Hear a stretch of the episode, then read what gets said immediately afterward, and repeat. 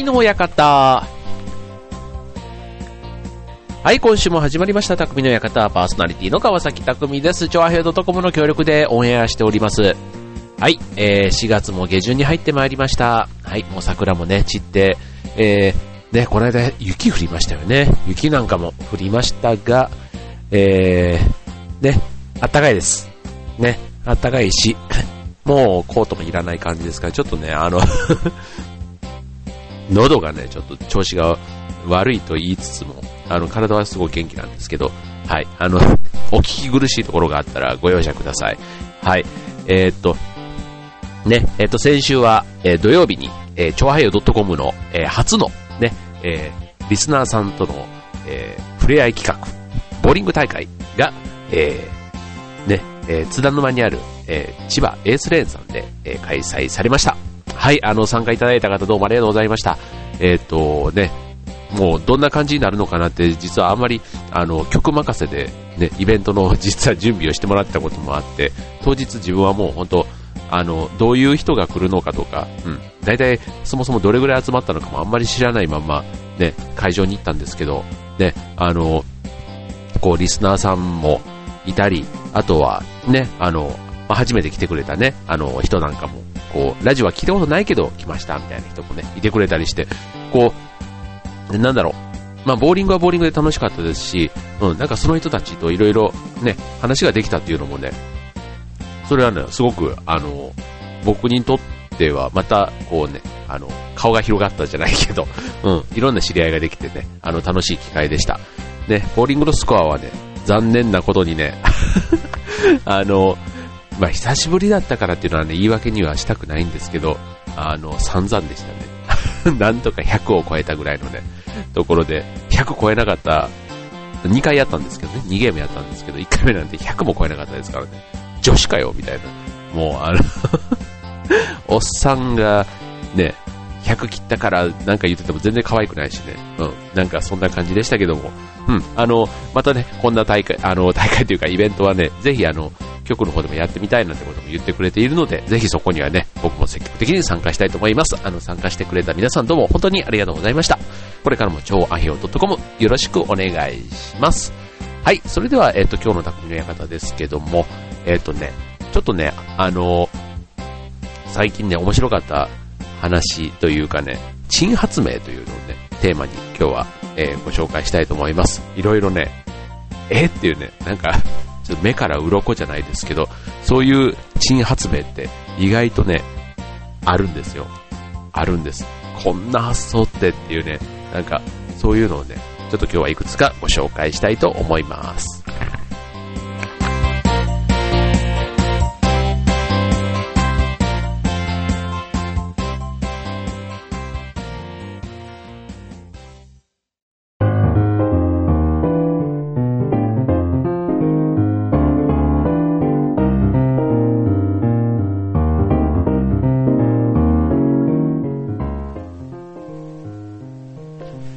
ということで、匠の館、えっ、と、今週は、えーテーマは、珍発明ということで、お送りしたいと思います。はい、えっ、とね、こう、なんだろう、いろんなね、発明ってあるじゃないですか。うん。でね、うん。ここでね、なんだろう、珍発明のテーマ、テーマというか、なんか、こう、日本珍発明協会とかなんかあるって知ってます？うん。なんかあるらしいんですけど、うん。でね、だから一応ね、珍発明の定義みたいなものもね、あるそうなんですけど、まあそれはね、ちょっと難しいというか、うん。あの、まあ儲けを考えちゃダメとかね、まあそういったこともあるんですけど、あの、ね、ここでちょっといくつかね、あの、珍発明っていうのをね、紹介したいと思うんですけども、えっと、まずね、何からいこうかな。なんかね、結構あるんですけど、うん。例えばね、誰でも巨乳っていうね、新発明。タイトルがね、なんかね、いいですよね。はい。これはね、空気袋がついている、あの、空気袋ね、空気袋付きのベルトを胸にこうセットして、ポンプで空気を送り込んでパンパンに膨らませて、まあ、上からね、こうブラジャーをつければ、誰でもいいカップになれるっていうね。もういわゆるあの、パッドの空気版ですよ。ね。だから、あのーまあ、作り自体は、正直ね、あの、要は、ポンプですね。ポンプでこう空気を入れるから、ね、あんまり、多分こう触った感覚とかもね、こう、浮き輪じゃないけど、そういう感じなんでしょうけど、洋服を着てしまうとね、意外とこう自然に見えるってことで、今ちょっとあの、サンプルをなかなかこう見せられないところがあるんですけど、あの、サンプルを見るとね、やっぱり自然に確かに見えてますよ。うん。で、これね、あの、アメリカの、あの、通販では売っているそうなんですけど、別にね、冗談グッズではなくて、あの、本当のいわゆる、あの、ね、アメリカの人ってこう、うん、なんだろう、昔のイメージだと、結構こう、おっぱいがこう、大きいと綺麗みたいなね。うん。でもなんか、うん、もうそういうのはちょっと今の時代に合わないっていうふうにアメリカでも言われているそうなんですけど、やっぱり人並みぐらいには欲しいっていうふうにね、悩んでる女性も意外と多いってことで、うん、まあ、まあまあこれが意外とちゃんとしたグッズとしてアメリカでも販売されているということなんですよね。うん、でもなんかね、日本で考えたらわざわざね、空気入れなくても、なんかそういうのって、なんちゅうの、なんかありそうですよね。どうですか？なんか、あの、まあ、ちょっと いきなりね、あまりこういう話をしてると、なんなんですけど、うん。ね、これ女性用のこうパッドってね、なんか、あるんですよね。うん。あの、まあ、あんまりちょっとね、あの、僕のかみさんに聞いてもちょっとなんなんですけど、うん、あると思いますけども、まあ、意外とこれがね、普通にこう真面目に、えっ、ー、と、下着として見てね、うん、必要っていう方がいらっしゃるっていうのはうん全然いいじゃないですかね。別に男性がね、そういう話をしても、別にあの、いやらしくないと思います。いやらしくない。誰に言ってんだってかそういいんです。あの、ちょっと見えないここの人にね。うん、あの、そう、いやらしくないと思いますよ。はい。ということで、はい。誰でも巨乳というね、アメリカの通販で販売されている、えー、商品のがまず一つです。で、続いては、横寝用メガネ。あ、これもね、なんかね、あの、要は、あの、メガネをかけたまま、横に寝れるってやつです。はい、これね、メガネ僕もね、普段、自宅ではかけてるんですけど、あの、メガネのツルね、ツルが耳に引っかかるから、確かに痛いんですよね。うん。痛い。そう、だからそれを解消するっていうね、メガネなんですけど、これね、意外とね、なんかありそうでないタイプなんですけど、要は、えっ、ー、とね、カチューシャを、えっ、ー、とね、縦に、こう、鶴の代わりにね、鶴の代わりに、えー、これ意外と説明するの難しいよね。ものを説明するってすごく、うん、カチューシャを、あの、ウルトラセブンみたいに、まずあの、ちょんまげみたいに、ね、つけるわけですよ。そうすると、カチューシャの端っこが、ちょうど眉間のあたりに来るでしょ。眉間のあたり。で、眉間のあたりのところをちょうどあの、メガネの、こう、ね、レンズとレンズの間のね、あそこにこうつなげて、こう、パカッとこう、あの、はめる感じ。うん、わかる、わかりますか？うん。要は、あの、まさにちょんまげですよ。あの、カチューシャを横ではなくて縦にはめて、その先っちょにメガネをつけるね。うん、そしたら確かにね、固定されて、メガネもそのまま、だから横に、横向いて、ね、こう座布団とかこうクッションとかで頭を置いても、そう、あの、本とか普通に読めるということで、うん。意外とね、これあの、うん、寝転んで、まあ本は読まない、まあ読まないにしても、テレビとかね、やっぱり横に寝転がって見るじゃないですか。でね、そのままこう、ね、ちょっとあの、で、肘、肩肘ついてこう、頭を支えるような感じで、どうしてもこう、メガネがあるとね、頭の方なんかこう、ぐちゃっとこう、つけられないっていう、ね、腕枕もしにくいし、こう、こめかみにね、こう当たったりもして、痛いみたいなのもね、あったりしますから、うん。で、またね、これあの、フレームが一回ね、ずれちゃうと、こう、ね、メガネ自体の使い勝手も悪くなるっていうことから、うん、まあこういうね、横寝用メガネっていうのも、ね、ちょっと見栄えはね、ちょっと正直、ご想像にお任せしますよ。あの、メガネの真ん中から棒がビヨンって出てる感じになるわけですから、あの、見栄えは悪いけども、うん、あの、とても、ね、実用的かなと。でもこれもね、なんかわかんないですけど、で、サングラスとかでも、ね、いろんな形の、結構昔の方とかでも、こう流行ったりしてるじゃないですか。だから、ね、それこそ、あゆとかね、芸能人がこう、かけたら、けねえか？かけない？いや、かければ、意外とね、うん。まあでもどうなんだろうな。今の、うん、今のところはこれね、さすがにちょっとあゆがかけてたとしても、やっぱり、ちょっとね、うん、ちょっと今自分で、あの、娘のカチューシャを使って試しを、試してみたんですけど、やっぱりね、うん、ちょっとね、街にこのまま出るとやっぱり笑いものにはなっちゃいそうですね。はい。ということで、はい、えー、っと、今日の珍発明、前半戦は、誰でも巨乳と横寝用メガネをご紹介いたしました。今日は後半戦もね、えー、新発明、続いてのグッズをご紹介したいと思います。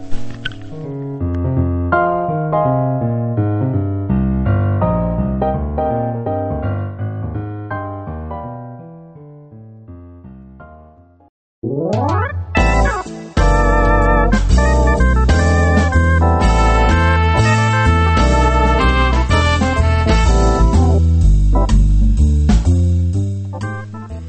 い、ということで、匠の館は今日は珍発明をご紹介しております。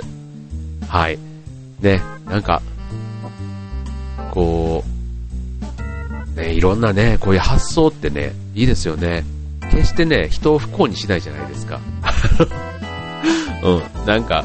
ばっかばっかしいとか食ったらねとかって言われながらも、すごくね、あの、人を、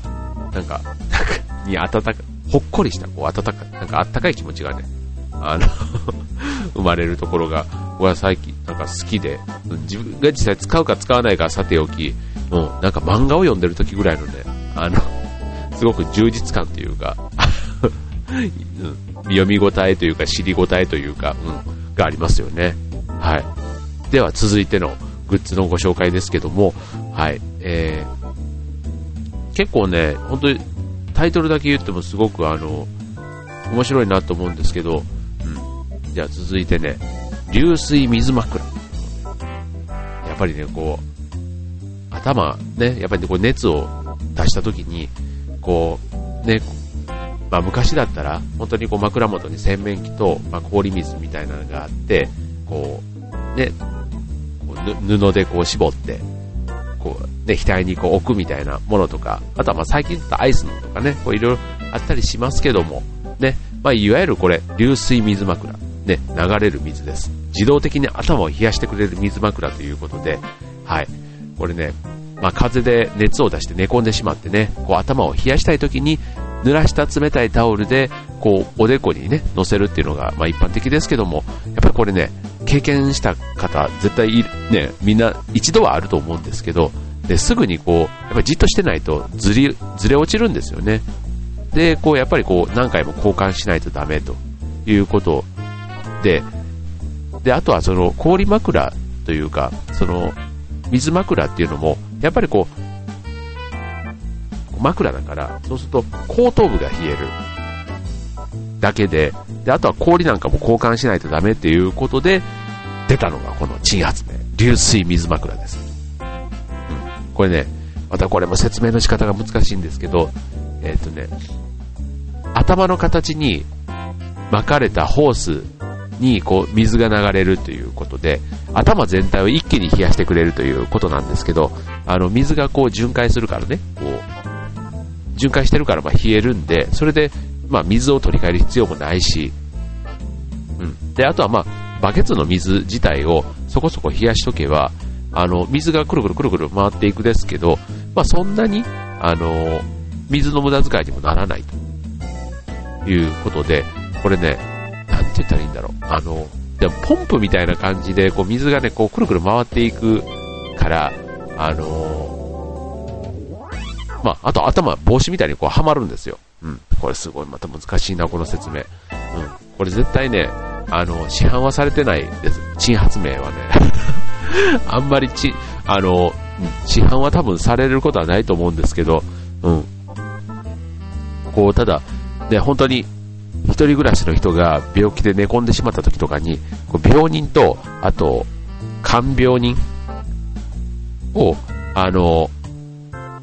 両方やるわけじゃないですか、自分でね。自分は病人だけども世話をしてくれる人がいない。その時に、このね、自動的にホースをこう頭に巻きつけたやつが水枕代わりになれば、ね、あの、まあ自分にと、自分が一番楽ということですよね。うん。っていうことで、はい、面白いですよね。まあなんか、ちょっと病気の時にね、これ、まあバケツとそのホースとのセットで、なんか 結構なんか大層な感じもしますけど、あの、でももし、ね、これもうちょっとあの、携帯というか、動いても大丈夫なんだとすると、本当になんか頭をちょっと冷やしたい時とかにね、あの、ちょっと頭に巻きつけとくと、ね、足元はあったかく、頭は冷やしとくとね、こう、勉強する時とか、なんか仕事、集中したい時とか、うん、いいって言いますから、うん、なんかこういう使い方ね、なんかあの、病気の時以外の使い方も提案できるとね、いいかもしれないですよね。はい。で、えー、じゃあちょっと流水水枕はこれぐらいにしまして、えー、続いてのグッズを紹介したいと思います。何をしよっかなと。あ、これでいってみようかな。あ、これ面白いな。背中かき用 T シャツ。背中かきってあの、書くとき、背中をポリポリ書く、書くね。うん。要はあの、かゆいところをズバリ書いてもらうっていうね。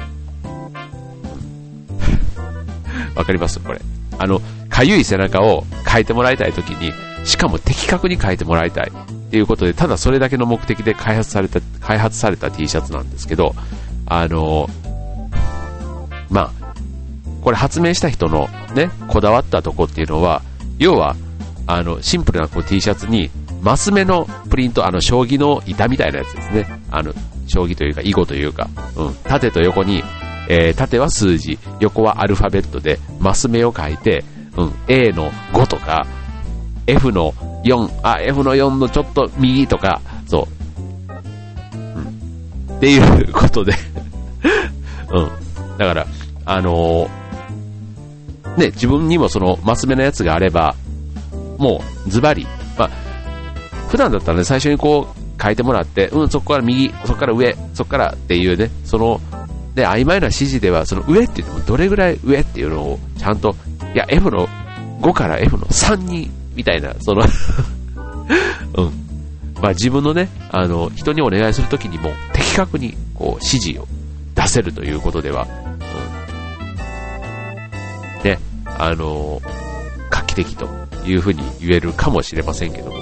まあこれもね、実際使うことになったら、ね、当然まずあの T シャツに着替えるところから始まるわけですからね。うん。なんか、こう、痒くなった時に、すかさず T シャツを脱いで、この T シャツに着替えて ね、それだけで、なんか やっぱり珍発明だなっていう感じがしますよね。はい。じゃあ最後、ご紹介したいのは、草刈りゴルフクラブ。なんか想像つきます？はい。その名の通りです。えー、スイングのするたびに草を刈るということで、草刈り、草刈りをしてくれるということで、まあ、なかなかね、あの、最近というか、ね、こう、都会に住んで、こう、マンション暮らしとかだとなかなかできない話ですけど、よくこう、庭の片隅とか、あの、まあ、公園の芝生とかでこう、一心不乱にこう、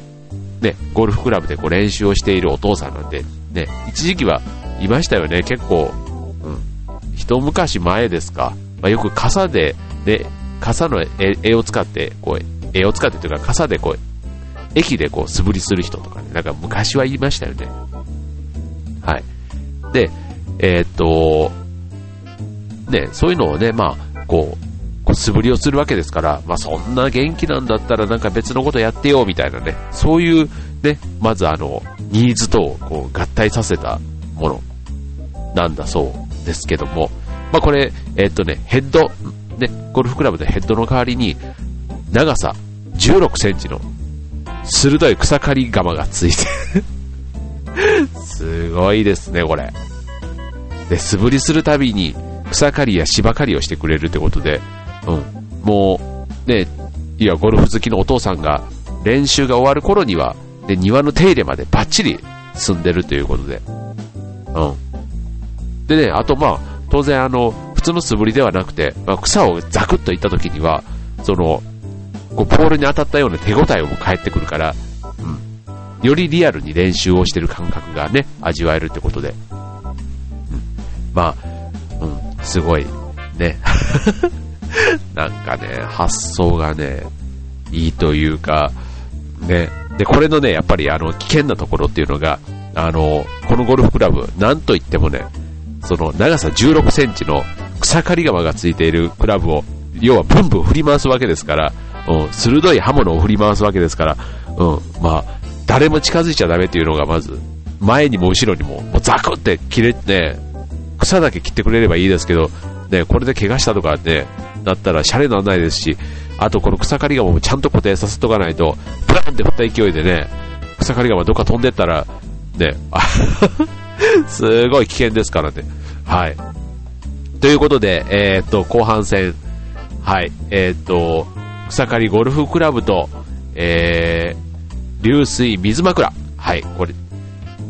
と、あと、あ、流水水枕じゃないや、えっと、背中かき用 T シャツか。流水水枕背中かき用 T シャツ。あと今日前半戦で、えー、横寝用メガネと誰でも巨乳ということでね。はい。今日はね、全部で5つの新発明をご紹介いたしました。はい。もうね、あの、まずそもそもね、新発明というテーマってあんまり、あの、聞いたことがない方もいらっしゃるかもしれませんので、うん、あの、ホームページでね、日本地位発明協会っていうのを調べていただいてもいいかもしれません。はい。あの、結構ね、あの、面白いものが見つかって、意外とね、これ、実用化には至らない商品ばかりと言いつつも、意外とそういうのを本気でね、何が最近売れるかわからない時代です。はい。なんか、ちょっと見方変えるには、面白い商品たちがと出会えると思いますよ。はい。ということで、えー、今週の匠の館、珍発明でお送りいたしました。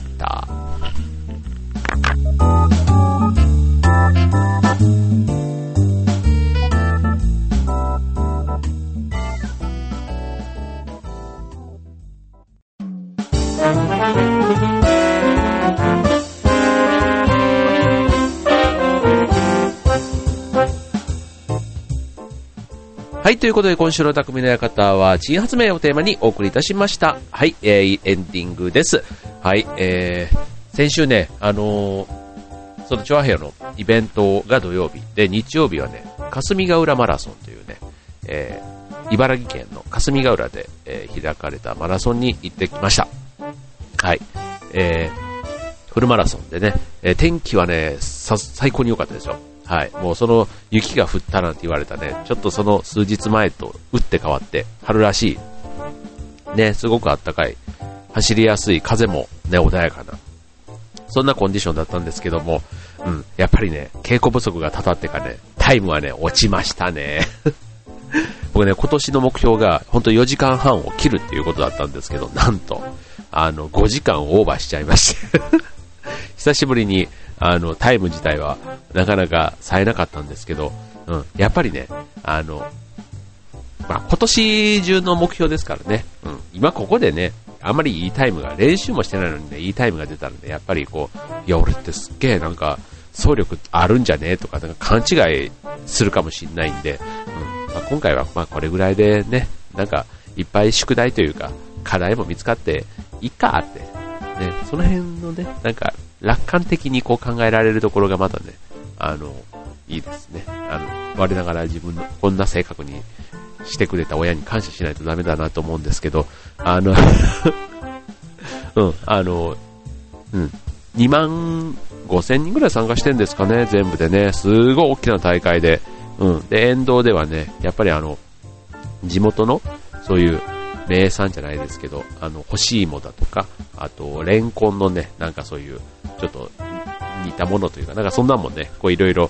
あの、沿道では給水ポイントだとか、あの、地元の人がこう軒下に連ねて、こうなんか出してくれたりとか、うん。なんか声援がすごくあったかい、あの、マラソンでしたよね。はい。前、あの、前回1月に勝田っていうところで、これも茨城なんですけどね。でも同じような、あの、もてなしというか、していただいたんですけども、はい、今回もすごく、そういう意味では、あの、記録はさておき、うん、あの、走ったこと自体はすごく大満足なマラソン大会でした。はい、これね、あの、今回マラソン大会、えっと、水曜日の、えー、パーソナリティの横山あっちさんがね、あの、霞ヶ浦マラソンのイベントに、えー、司会で出演していたということで、で、ゴール早くできれば、ちょっとそっちの会場にも顔を出したかったんですけど、あのタイムがあの思いのほか振るわなかったんで、あの、そう、向こうではお会いできなかったんですが、はい、あっちさんの方はイベントは大成功だったということで、え、またね、あのー、ちょっと別のイベントにも来てください。マラソンイベントあったら、はい、そこでまたお会いしましょう、あっちさん。はい、ということで、えー、ね、春ももういよいよね、あの、本格的というか、ね、えー、スペースシャトルも無事帰ってきたことです。はい、もうなんかね、あの、明るい話題もポツポツありつつも、ね、噴火がどうだとかね、結構なんか、あの、なんとも、自分たちの力じゃどうにもならないようなことなんかもね、こう、あったりで、やっぱりこう、すべてが、ね、順調という世の中でもないと、なんかいいこともあればやっぱり悪いこともあってということでね、なんか悪いことをね、いかにこううまくこう乗り切っていくかみたいなのはね、うん、知恵、知恵なんでしょうね。そう、うまく、だと思います。なんか変な終わり方になってきた。はい、ということで、あの、まあ、今回はね、あの、最後、ちょっとマラソンの話をしましたけども、はい、まあ、今回の、まあ、ちょっとタイムは振るわなかったところも一つの教訓にね、はい、また次回の大会は頑張りたいと思います。はい、ということでもう一度最後になりましたが、えー、っと、先週土曜日の、えー、ボーリング大会参加していただいた皆さん、本当ありがとうございました。また次回ね、えー、なんかあるとき他のね、リスナーさんとも、ぜひね、また、お会いできたらと思いますので、次回募集の時には、えっ、ー、と、今回難しかった人もね、ぜひ参加いただけると嬉しいです。それでは今週の匠の館はここまで。バイバイ。